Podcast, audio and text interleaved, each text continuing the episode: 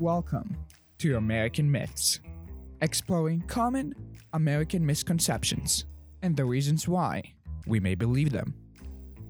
I'm your host, Andre Fisher.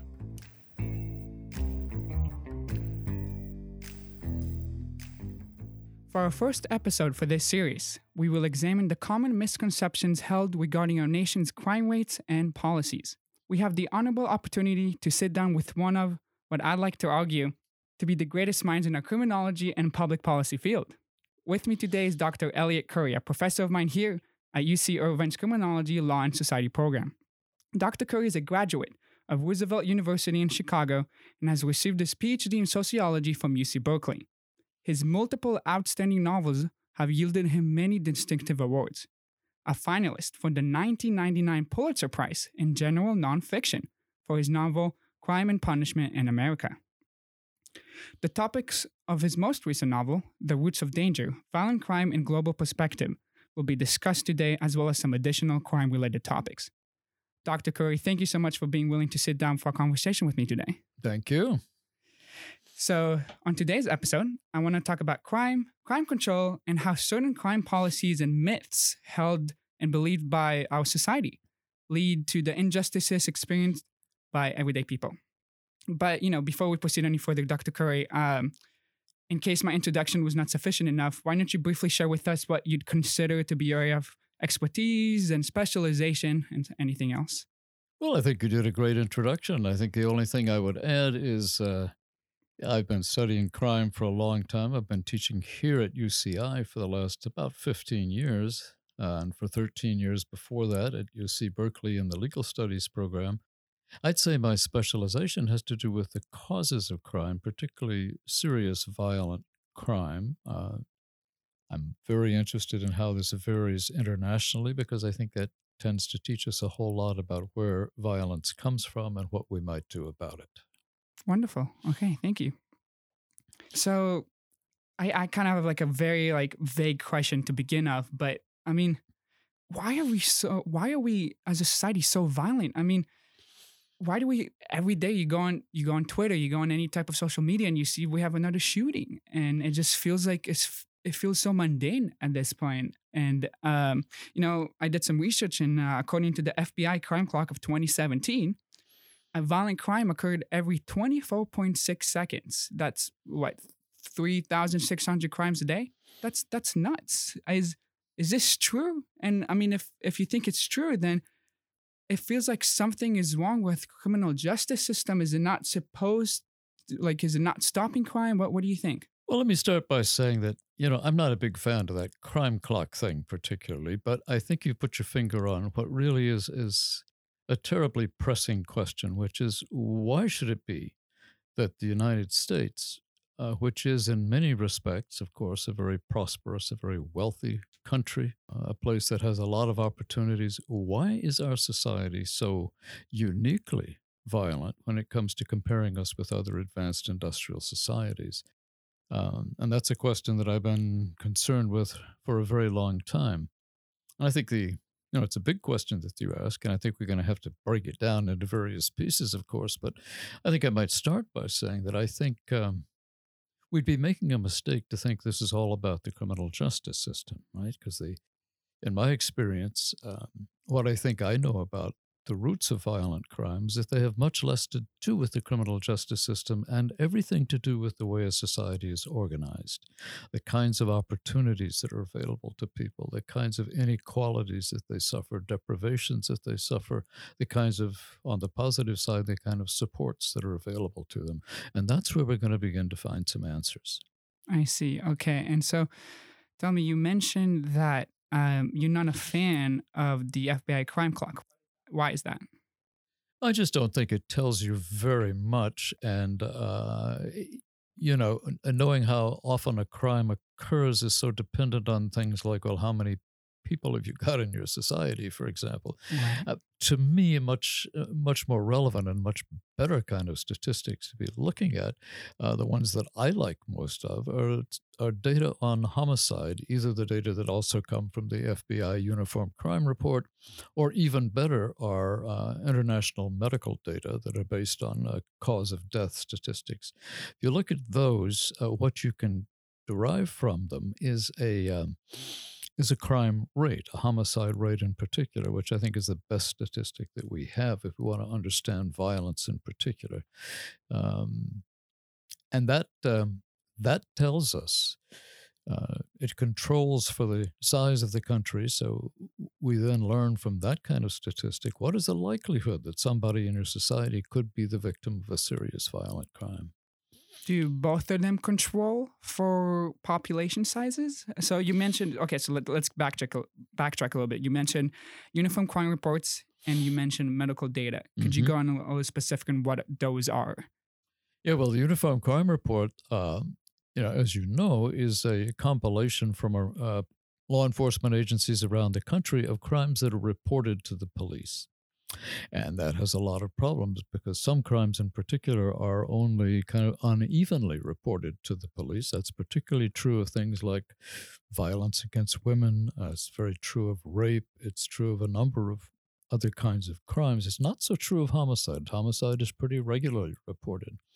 So when you get a number uh, being reported to the FBI about homicide, and then they publish it, you can be pretty sure that that's reasonably accurate. Um, and the FBI publishes that both as an absolute number of homicides in the United States and also as a rate per 100,000 people. Same is true when we get medical data on homicides. I, I tend to think those are even better, they're even more uh, accurate. Uh, but you can derive the same kinds of figures. You can get an absolute number on how many homicides exist in this country or in Sweden or in Japan or in South Africa, uh, wherever it may be, but you can also turn that into a rate. And that's how we really begin to shine a searchlight on the international differences in the likelihood of, of, of violent death, for example, between societies. I see. Okay. And so you mentioned international societies versus per se America, you know, and so I, like I said earlier, it feels like I go on Twitter and I see, oh, there's a mass shooting in Virginia. Mm. Oh, the next day, another unfortunate event happens. You know, does this happen everywhere? I mean, obviously, we know the United States is um, the political climate is very divided on how to solve this problem of guns. But um, what, how do we compare it to other countries? Yeah, well, that's a very interesting question. And I think it becomes complicated because there are at least two parts to it. I think when you mentioned the, the recent Virginia shooting, for example, um, that's one side of the problem is this what i think we really would have to call an epidemic of mass shootings whether in the workplace as in the virginia case or in in uh, educational settings and school settings that's one kind of problem another kind of problem that's pretty distinctive in the united states though and which is actually a much more widespread problem is what I sometimes call everyday violence, right? It's the shootings, the homicides uh, that take place on the street pretty routinely, particularly in the inner cities of, of you know, all across the country. On both levels, it appears that we have much higher rates of these kinds of tragedies than most other societies once you get outside of the third world. If you begin looking at third world countries, at developing countries, then some of those countries have considerably higher rates of that everyday violence, everyday homicide than we do. So if you live in a place like El Salvador, Honduras, South Africa, Brazil, and a few other places around the globe, you see extraordinarily high rates of everyday homicide, homicide related to drugs, related to gangs, related to domestic violence, and so on. We stand out to an extraordinary degree among the other advanced industrial societies in the level of that kind of everyday homicide that we have. So our homicide rate as measured by the medical data right now is roughly six per hundred thousand, right?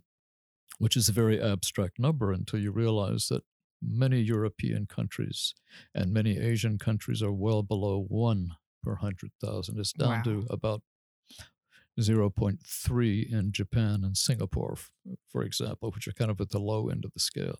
But those are huge, huge differences. We're really kind of in a league of our own. Now, when it comes to the mass shootings, the things like the Virginia uh, shooting this weekend, it's a little bit harder to know because our records of kind of deciding what's a mass shooting, how are we going to define that? Uh, is that going to be defined differently across different countries? It's a little bit harder to make those comparisons. But I think on the evidence, we also have more of those proportionately than other societies do. In this case, we're hardly alone, however, because some of the most really dreadful and tragic examples of that kind of shooting have taken place in countries that are otherwise not very violent places. For example, the recent shooting in New Zealand, where a white supremacist nationalist uh, gunman opened fire at two Muslim mosques. That was, you know, a- a very high level of casualties in that one. One of the the most extreme and, and uh, most tragic of these events took place in Norway a few years ago when something like 72 people were killed by a lone gunman. So it happens in other places. And those are a couple of societies, by the way, New Zealand and Norway, where there's not a lot of everyday violence. It's not a lot of everyday homicide. They have very low homicide rates, very low violent crime generally, but you can still have this kind of thing taking place. hmm So people say that oh, humans are just naturally evil. People are animals.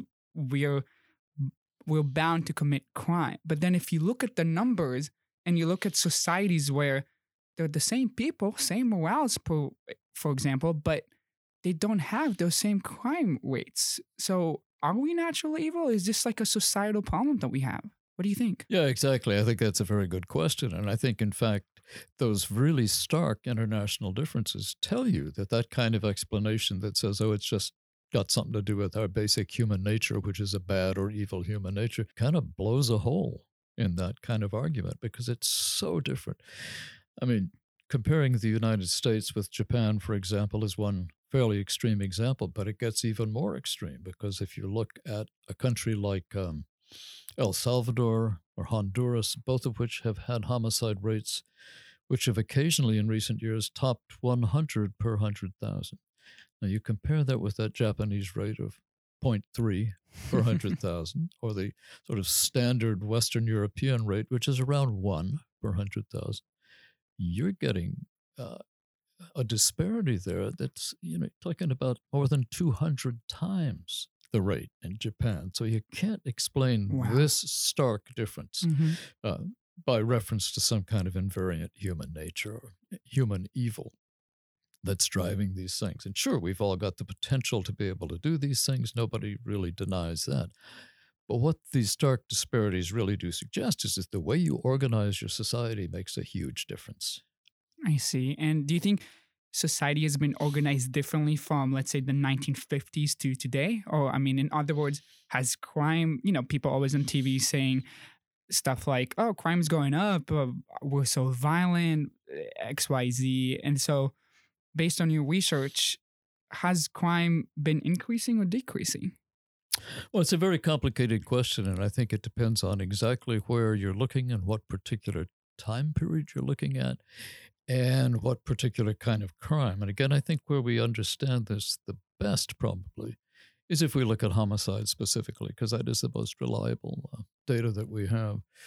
Um, but it's very complicated to try to answer the question of whether that's increased in the United States. Again, let's break it down in terms of the, the two types of, of, of violence we've been talking about the mass shootings versus that kind of everyday homicide. I think on the evidence, uh, we are having more of the mass uh, episodes of gun violence in the United States than we've ever had before. Uh, again, the data are not very uh, solid on that, but I think just uh, those people who have tried to take a, a hard look at it, I think would, would suggest that in the last few years in particular, we're seeing a, uh, kind of an upsurge of this, which is highly unusual. Why that should be, I think, is extremely complicated. Surely some of it has to do with the kind of copycat phenomenon, which really scares me, frankly, because I think once you once you begin to get um, young kids, for example, who are troubled in one way or another and who are dissatisfied with their life in one way or another, and they see others in the same situation, taking that out by um, opening fire in their school or or people who are disgruntled at work, you know, uh, shooting people in the place where they uh, where they work. Uh, I think you do begin to get the emergence of a kind of almost like a subculture uh, that supports this kind of behavior, uh, and that's scary. That's very scary. Mm-hmm. Um, when it comes to the um, when it comes to everyday violence, everyday homicides, uh, one one of the remarkable things about um, our current homicide rate in the United States is that it's it's quite high again compared to other uh, countries around the world that are developed societies. It's lower than it was at its peak, which was back in the late 1980s and early 1990s. So it's about six now. It was about 10 back then. And there have been a couple of other times uh, in recent decades when it's been that high.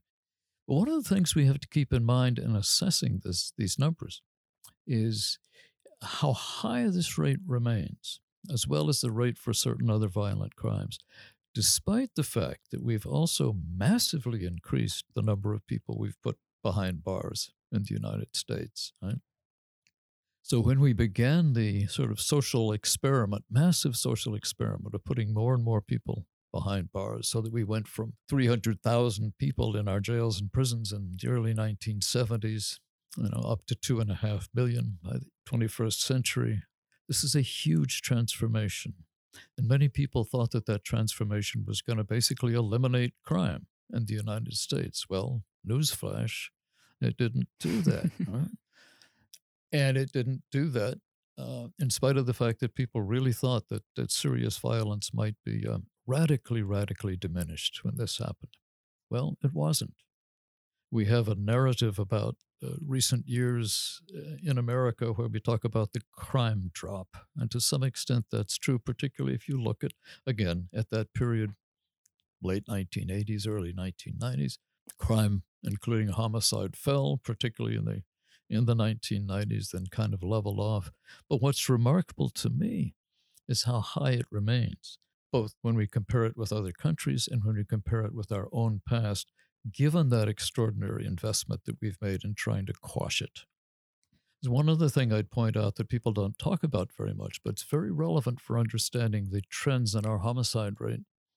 And there's been some research on this, which is pretty interesting. Um, one of the things that determines your homicide rate is not just how many times, for example, people get shot, but whether they die of that gunshot wound. So, one of the variables that we have to take into consideration is the level of medical proficiency in putting people back together and saving their life if they've been the victim of a gunshot wound. And there is some research that indicates that the fact that we have become better, we've gotten really pretty good at this. The medical field, both in terms of you know, the actual surgical techniques of repairing a gunshot wound, we know how to do that better. But also things like our ability to transport people quickly to the kind of hospital setting where they're able to receive this kind of treatment. That's improved radically too. So, some research says, for example, that our homicide rate would be much higher today than it actually is were it not for those medical advances. So, it's not that people aren't trying to kill each other as much, it's that we're able to save them more often. So we would have an even higher rate of homicide than we do. Some people have put it way up to say that our homicide rate would be double or even more what it actually is, were it not for those medical advances. So, thank God for those, huh? Yes, absolutely. Yeah. Absolutely. Well, what they do is they kind of mask, in a sense, the serious, right. continuing seriousness mm-hmm. of the problem. So people say the homicide rate's gone down, so that means we're becoming a more peaceful society. Well, no, it means that the docs are better at putting you back together again, which is different. And so, speaking of crime rates the notion of crime rates going down, but then you don't consider everything else. You kind of mentioned earlier how our prison population is just around two and a half mil now, and um, we're putting so much money into the prison system, meaning we're so quote unquote tough on crime. So let's talk a little bit about the policies around being tough on crime and what that really means.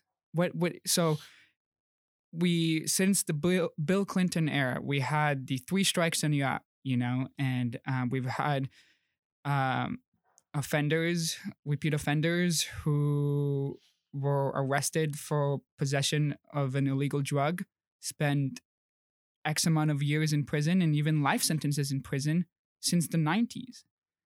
Now, has that actually helped us be less violent? Being tough on crime, is that an actual thing that really helps our society? Well, I think this is one of those situations where you have to say, compared to what? Uh, like particularly if we're looking at the impact of imprisonment, the vast increases in imprisonment on our, our rates of violence, and whether that has made us safer. You know, there's been a lot of kind of very um, complicated quantitative research done on that question. Like, is there a crime reducing impact, a violence reducing impact of, you know, X amount of increase in the prison population? And if you look at the problem that way, then it turns out that, yeah, you know, you figure if you double the prison population, then it's going to reduce this, that, and the other crime by such and such percent. Uh, two things are very important to think about there. One is that even the most favorable research always said that it doesn't reduce crime nearly as much as some people expected it would. And then, secondly, the question is well, what are you comparing that to? Are you comparing it to doing nothing, or are you comparing it to doing something else, which is a, a you know a more positive alternative? For example, dealing with some of those underlying social and economic factors, uh, absence of opportunities, absence of social supports, and so on, which we know are very closely related to violent crime. So the question really is by comparison with making those kinds of interventions toward greater equality, greater opportunity, greater human support and possibility, uh, creating greater conditions for human beings to flourish and thrive in our society. Compared to that, does getting tough uh, particularly with mass incarceration. Does that work? And I think the answer is unambiguously no. Getting tough is a is a massively inefficient approach to that, and we see that in the numbers. And again, it was supposed to. When we first began doing this back in the 70s and 80s, people really thought this was going to do the trick that all we needed to do was toughen those sentences, lengthen the amount of time people spent behind bars, put more people behind the bars in the first place for crimes that we hadn't thought about doing that for in the past, as you pointed out. So the thing is, that was an experiment. We've tried that experiment, and now the results are in. We still have this massive problem of serious violent crime, and we have this problem uh, world beating prison populations. So it's that juxtaposition, right? Uh, the persistence of the juxtaposition of the world's highest incarceration rate and the highest rate of homicide, for example, among all the advanced industrial societies. It kind of blows a hole in the idea that this is a, an effective strategy. Yeah, definitely. And um, just to put, you know, a walking definition of what you were just saying, correct me if I'm wrong, but that's that would be called deterrence right? Um, the notion of what is it going to take to make sure an everyday person does not commit crime. Being tough on crime, in a sense, quote unquote, is deterrence. Is this correct to say? Well, yeah, I mean, that's that's certainly one of the ideas behind uh, the Get Tough movement. The great great Get Tough experiment that we engaged in was exactly the idea of deterrence. That if we get really tough, we threaten people with very lengthy sentences, uh, in a state prison or a federal prison for a crime, then they're not going to do it. Uh, the other piece of it uh, is also the idea of incapacitation, which simply means, of course, that by locking up people for a very long time, if they commit those crimes, then they're going to be taken out of the game. Right? And that's going to reduce our crime rate too. And behind this, I think, was the idea that there's a relatively small number of people out there who are committing most of the crimes. We kind of know who they are. The problem is that we're just not getting tough. We're not cracking down on those people. We're foolishly letting them run around on the street, put them behind bars, lock them up, throw away the key, and you know we're done and done. But that now we see the results again. It was not an effective strategy. So, if being tough on crime is quote unquote a myth, I mean, if you're saying that uh, the data shows us that our incarceration rate is high, but our homicide rate is also high compared to other countries, but we are being tough on crime. So, what what how do you combat violent crime? How do we help people and how do we reduce this this violent crime that occurs so often now? Well, I think that's the the very fundamental question. You put your finger on it, and uh, I think we know a lot about how to do that. Some people would disagree with me in the criminology business, and they'd say, "Well, you know, we don't really know enough, and we can't we can't be certain about policies." I, am much more optimistic um, than that. I think we know a great deal about, and particularly this question about what it is about a society that leads it to become either violent or not so violent. I mean, every society's got some amount of, violent crime, but again, the differences between them are just enormous. And we know what goes along with those differences in violence. Again, things like extremes of inequality, uh, things like uh, very high degree of deprivation uh, in some communities within the society. I think that's particularly true if that also has a racial or ethnic component, so that the people at the bottom uh, are not only unequal economically, but they're being put there because of racial or ethnic differences. As there's some people in the society who are considered to be, it's okay for them to be down on the bottom. Well, that's a volatile situation. That's almost a recipe, I think, for, for high levels of violence. The absence of social supports, again, whether we're talking about you know what we sociologists call informal social supports, which means things like strong families, uh, communities that are stable and solid and supportive of their members, or whether we're talking about public supports like uh, you know everything from uh, subsidized childcare to effective education to full employment programs, you name it. Those supports are uh, an enormously effective uh, measure against violence. And on the contrary, their absence is again part of the recipe to create a violent society. And there are other things too. Uh, certainly, weapons are part of the picture. Uh, I think it's not you know, it's obviously not accidental that we have the high homicide rate we do, and we also have very, very weak gun regulations compared to almost every place in the advanced industrial world. But that's not the whole story, but it's it's an important piece of it. Mm-hmm. Definitely, I agree. Um, so, do you think if you look, you mentioned kind of the disparities that exist in the folks that don't have access per se for types of um, societal benefits or access to um, things that people who do have access for them for those types of things can flourish and prosper. And so, if we look at specific, I mean, we talked about the prison population, so let's just talk about ex felons. You know, what happens when a prisoner gets released from prison, serves his, his or her sentence, gets released, are they able to fit in right away within society? What happens then? Well, that's a very good question. I'm I'm glad you asked it because I think this is a uh, an often underestimated part of our crime problem. Right?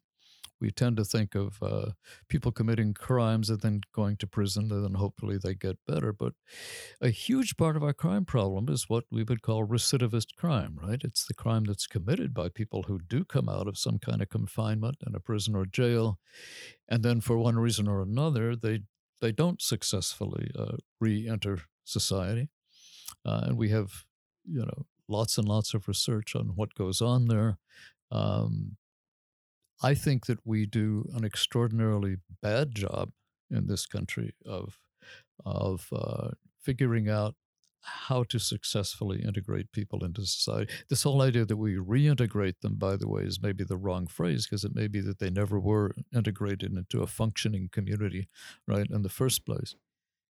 But let's use that phrase, reintegration, for the moment. It, you know, in, in order for that process to happen, we have to have something for them to come out into. And that, in particular, we have to have some kind of productive role for them in the society that involves meaningful work uh, that they get paid for. They get paid for to a degree that you know means they can actually put a roof over their head and hopefully support a family. Again, all of these things are very helpful in terms of keeping people away from crime. If we fail to provide that, or we sort of assume that somehow they're going to put that together on their own, or the forces of the economic market are going to make it happen, well, good luck with that. It's not going to happen. And that's what we see over and over again now. We see, for example, we have some pretty effective programs that are designed to help people with the initial stages of reentry, whether it's helping them deal with a, a substance abuse problem, for example, or giving them a short term work when they come out of prison. Sometimes these things work pretty well until that person has been out of the program for a while.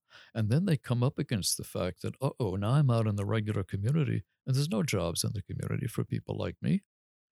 Um, there's no opportunities that are for anything other than the most menial, low wage, and intermittent kinds of work, for example.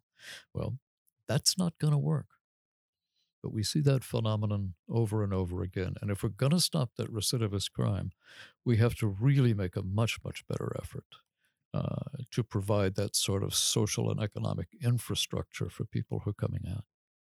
And you know, you talk about recidivism. Uh, how prominent is it? Well, it's it's hugely prominent. Uh, there's just been some recent uh, figures put out by the Justice Department uh, where they have followed people coming out of prison in a number of states around the country for nine years uh, to see what happens to them over the course of nine years. And we've always had uh, recidivism data for shorter periods, three years, five years, and so on. But now they got data for, for nine years. And if I remember correctly, the figure is that 86% of people who they you know, studied coming out of prisons in I think 14 states in the United States, uh, had been rearrested at least once over the course of those uh, nine years, and the average number of arrests was something like five over the course of that. So, 86 percent. Wow. 86 percent. Now that doesn't mean they necessarily went back to prison or right. even that they got convicted, but mm-hmm. it does mean something's going on. And and of course, that's just the ones who got arrested. So we know something happened, but many of these people perhaps broke the law and we don't we don't know. know. about it. Right. Mm-hmm. We wow. never know about it. So yeah, the numbers are huge. And again, I think the numbers are huge because we're really not doing very much outside of a handful of of relatively small scale programs, which again, do tend to look pretty good. We're really not doing very much on a national level to change this situation. And speaking on the national level, let's talk about now gun violence victims. You know, we're talking about mass shootings and stuff like that. And this, this, there's this whole notion or myth, or I don't know what to call it, but this argument, you know, that having lots of guns being present in society has a deterrent effect. We talked about deterrence. And so, like having a gun in a classroom, for example, held by a teacher will likely deter a criminal from committing a gun related violent crime. But, but then we talked about deterrence and we saw that being tough on these individuals doesn't necessarily yield anything. And then again, we have, correct me if I'm wrong, but our country has one of the highest gun per capita mm-hmm. rate. And so is this argument valid? Is this sound? What do you think?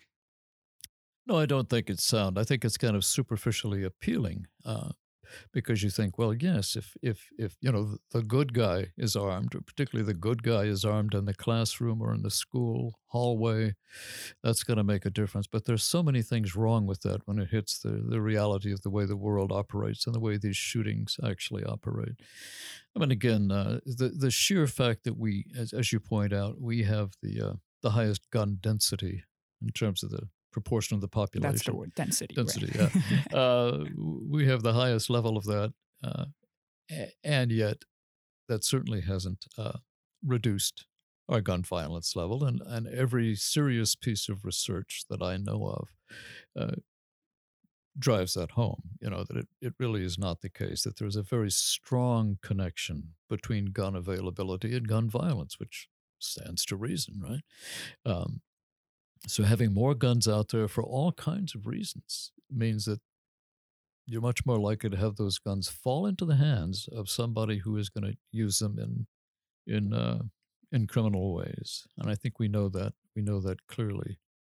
That's not to say that it you know that sometimes you can't forestall uh, an incident, particularly one of those mass shooting incidents, if you've got somebody on scene who really does know how to use a gun and and uh, can step in. But I'm much happier leaving that to law enforcement. The law enforcement people I know will tell you themselves that it's really very hard to stop a crime in progress, even if you are armed and even if you are a police officer who has been trained in how to do that. It's very difficult to do, and the chances of hitting somebody who you didn't mean to hit, for example, are very high. The chances of being able to make that happen fast enough in the incredibly fast paced uh, situation of a school shooting, for example, very slim. So I think, as with every kind of violent crime, the answer really has to do with prevention rather than trying to respond in that way. Right, prevention. That's I think definitely I think prevention is the key to many of, of the whole discussion, you know. And so yeah. deterrence, the whole notion of it, it's reactive. And um what's it going to take to stop someone from committing crime but then you're being tough on someone you're you're lengthening the sentences of individuals who've already committed crimes you're mm-hmm. not really fixing the problem right so if we want to be preventative how do we do that what does that mean what do you think well i think again it depends on uh, what kind of crime we're trying to prevent uh, mm-hmm. there are different and this is something that I think we don't we don't talk about nearly enough. Uh, if you take again this kind of distinction that we've been making uh, today between those mass shooting situations and what I call everyday violence, I think to some extent the preventive measures are going to be different for those things because the, the the kinds of people who commit those crimes tend to be different and they're committing them for different reasons and that I think is, is sort of the beginning of wisdom when it comes to thinking about how you prevent crime is to realize that you got to tailor your preventive efforts to exactly where that crime is coming from. So to me, if you look at the mass shootings, uh, there's a couple of things going on that are obvious targets for prevention. Sometimes people say you should do one and not the other. I think that's crazy. We got to do both of these things. Obviously, there's a gun problem here because a number of the people who've committed these crimes, sometimes with absolutely horrific results, are people who never should have been able to get their hand on a gun, particularly sometimes on the kind of gun that they got their hands on. So some of these things are committed with with weapons of war, with assault weapons, so called, uh, which, while that category is kind of murky, nevertheless, you get people uh, who are really very heavily armed with weapons that were designed to kill or injure a lot of people on a battlefield why should some of these folks, why should anybody uh, who's a civilian really have access to these guns? I, I think we need to grow up, you know, when it comes to that. Um, but the second piece, when it comes to those shootings, does have to do with mental health. Some people think that to talk about the mental health of these shooters is to take attention away from the need to do something about the gun part of the thing. I don't believe that. I think you can focus on both. And I think it's absolutely undeniable that a lot of the mass shootings in recent years have been committed by people who had very well known mental health problems. Uh, and the tragedy here is that what does it mean to say that they had really well known mental health problems and yet somehow they still wound up down the road uh, committing havoc uh, with a weapon? And I think, unfortunately, it speaks to some extent to a real breakdown of our mental health systems in many places. We, you know, we just don't have enough enough resources, enough people. Uh, we don't have the kind of proactive attitude towards really getting in and working with people's problems so that you can turn this kind of thing around before it you know, has had time to, to develop into Mhm. this kind of uh, anger and uh, and alienation, really. So I think we need to work on both on both of those levels at once.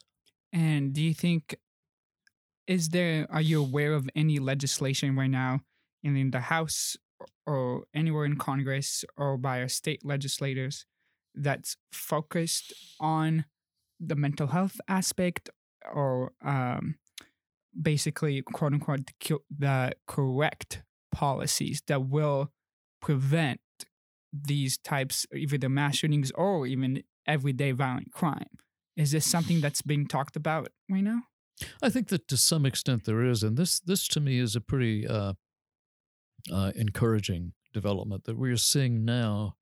Uh, really, pretty much for the first time in recent historical memory in this country, we are seeing legislators, politicians beginning to step up on these issues in a way that they seem to have been afraid to do before. So now we do have uh, presidential candidates, uh, for example, now uh, in the example in this massive field of 23 candidates in the Democratic primary, you know, you've got several of these folks who are coming out very forthrightly and saying, "Yeah, we need to we need to develop at least the most fundamental, the most basic." Uh, uh, gun regulations on a national level. It's it's past time that we do that.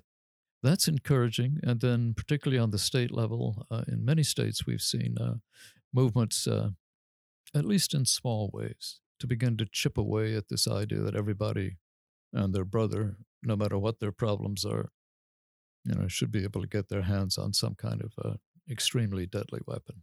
Definitely. But, you know, it just fascinates me. You mentioned, you know, the whole democratic notion right now. We have so many candidates and their crime policies are different than, per se, Republicans and stuff like that. But I just feel like um, this should be a human problem. Why are there two sides? Why do people believe then? Why are people holding these types of beliefs where they um, believe deterrence works or they believe that gun regulation is unnecessary or like it, it's not their focus you know why is this the us versus them problem rather than like let's work together why do you think that Um, so you're asking uh, why do we seem to be unable to work together right on this? Yeah. And, and uh, again, my feeling is one of the most encouraging things uh, that I've seen in recent years when it comes to this issue is we're beginning to see people uh, who are trying to work uh, together, who are uh, less afraid than they used to be, uh, politicians in particular. Um, to put some common sense uh, gun regulations, for example, on the table, um, there's still an enormous amount of resistance. And I have to say that sometimes I frankly don't understand some of the resistance. I think in part it gets to some deep, uh, some deep kind of psychological things about about America. Um, but I also think to some extent it is a problem of education. That there is a there are stories that people are taught, stories that they hear, they learn it uh, from the internet and from talk radio, and uh, about how, you know, the dreadful things that are going to happen if we do things like require background checks at, at gun shows, for example. Well, how is that really going to be such a dreadful thing?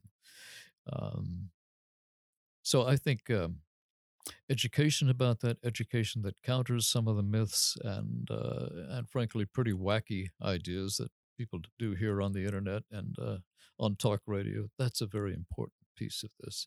It's kind of an uphill battle, but I think uh, again I'm optimistic. good um i mean yeah i'm same i hope that once we get this type of education i mean that's why i wanted to do this conversation around this you know because a lot of people believe x y and z but they're just not aware and so I, i've always wondered if you took some two people with completely opposing ideas on crime policies and crime controls and how you can better society and person X believes in Z and person Y believes in W, you know, um, but you educated them. Can they come together and realize that, oh, yeah, this is what the data shows? Let me put my own differences, my own beliefs aside, and then focus on actually helping people. Because, you know, nowadays it doesn't even feel like people are doing that. They're just pushing their own political agenda or they're, ev- everybody's just focused on themselves, you know. And so I just, like you said, you're optimistic, and I sure hope you're right. yeah, You know? I hope I am too. I mean, the one the one caveat that I would add to that though is I, I do believe in the value of education, and, and as you say, I think s- sitting people down together and talking these things through is is going to be a big help. If you look at the opinion poll data, for example, one of the things you see is that a much broader proportion of the American population supports, you know, what I would, and others would call common sense gun regulations, then oppose them. But then that raises the question of, well, why doesn't it happen then? exactly. And I think that does speak to the fact that there are some people who don't want to be on board this ship at all, and they have, you know, interests which uh, put them in a different position. I think. Why do you think that? Sorry, why do you think that is? Well, I think some of it is uh, just plain and simple greed. Some of the people who are most against common sense gun regulations are the people who sell guns. Hmm. And you really, because, you know, it's very difficult to see, for example, again, without uh, using the example of a background check, who would be against making it harder for people who, for example, have a criminal record to go and buy a gun at an unlicensed gun show why would you want to make it easier for criminals to have guns, right? Because the usual mantra of people who support gun rights is to say law abiding people should have guns. Okay. Law abiding people should have guns, but these most of the measures that are on the table lately are measures to keep guns out of the hands of criminals and other people who are likely to be dangerous. Who would be against that? Well, part of the answer, I'm afraid, is you're against that if you think you can make a lot of money selling guns to everybody. hmm And that's part of what we're seeing. Interesting. But you would say that Americans are likely to support the correct policies in our current climate or in our future decade or so. Absolutely. Absolutely. That's that's the reason I'm so happy to see the politicians, uh, some of them anyway, beginning to step up because they were so afraid that they'd get, you know, they'd never get elected or they get voted out of office if they dared to say we should we should have background checks at gun Mhm. shows or or whatever, one gun a month. Um, but I think they're beginning to realize that hey, wait a minute, no, the public would really be behind us. Not everywhere. I mean, there are places, there are states, there are communities where, you know, it's a tougher fight. But nationally, nationally, uh, you know, I think the uh, the polling data are really clear. The public sentiment is very much in favor of, of moving forward on this and becoming more like other countries around the world. Awesome. So there is hope. Yes, definitely. Okay. Definitely. Okay. I continue to think so. Helps me get up in the morning. well, Dr. Currie, thank you so much. This has been so enlightening to hear. Thanks for inviting me. Oh, of course. And I I appreciate you taking the time to sit down and sharing all of this knowledge that you have. And I hope whoever listens to this can understand some things better than they knew beforehand, for example, and spread the word. You know, it's important to talk about these things and stay up to date about what's happening in our lives. so that Thank was so Dr. Currie, and my name was Andre Fisher. Thank you so much for listening in, and I hope you have a wonderful rest of your day.